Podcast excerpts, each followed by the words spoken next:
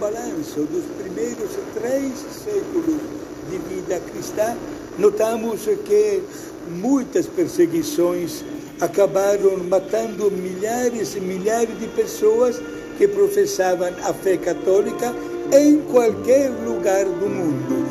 As duas santas que são propostas hoje pela Igreja Católica eram africanas. São as santas Perpétua e Felicidade, mártires no segundo século da história cristã. Estamos na cidade de Cartago, no norte da África, onde elas viviam e receberam a graça do batismo. Ficaram encantadas com a pregação né, de, dos sucessores dos apóstolos e logo pediram de receber a graça do batismo e os demais sacramentos. Né? Perpétua, inclusive, era mãe de família, tinha um bebê que estava amamentando. Mas, olha, o imperador de Roma havia dado ordem a todos os governadores dos países conquistados de realizar qualquer tipo de pressão e de perseguição contra os cristãos, também na África. E foi aí que as duas, Perpétua e Felicidade, foram acusadas de serem cristãs, foram entregues aos tribunais, sofreram um processo sumário sem nenhuma defesa e foram condenados a uma morte horrível. Além de serem torturadas, depois foram as duas decapitadas. Meus amigos, a igreja faz questão até na ladainha dos santos de citar este exemplo destas duas mulheres africanas. É claro que a religião de Cristo está presente no mundo inteiro, em todos os continentes, na Ásia, na Europa, na África. E depois nós sabemos quando foi descoberto o mundo novo da América, e nós notamos que os primeiros missionários foram logo para lá. E esta obra missionária continua até hoje.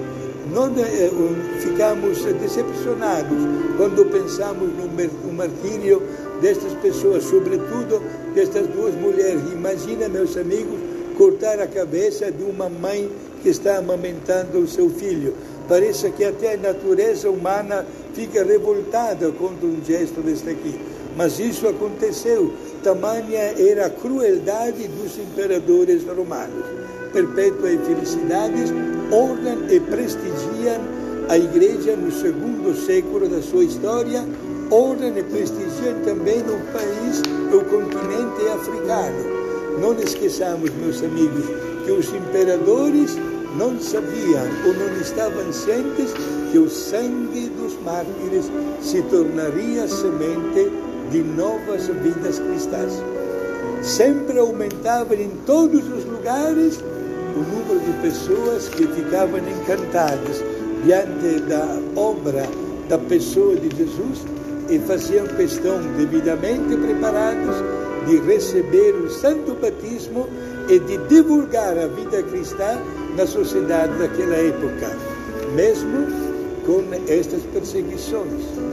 Hoje ficamos admirados diante da fé das santas perpétuas felicidades que preferiram o horrível martírio, doaram a sua vida, derramaram o seu sangue. Mas o resultado de tudo isso foi e continua sendo que a religião cristã está se espalhando mais ainda no mundo e os santos mártires recebem no céu a glória eterna por tudo que conseguiram semear e colher de bom enquanto estavam aqui junto conosco.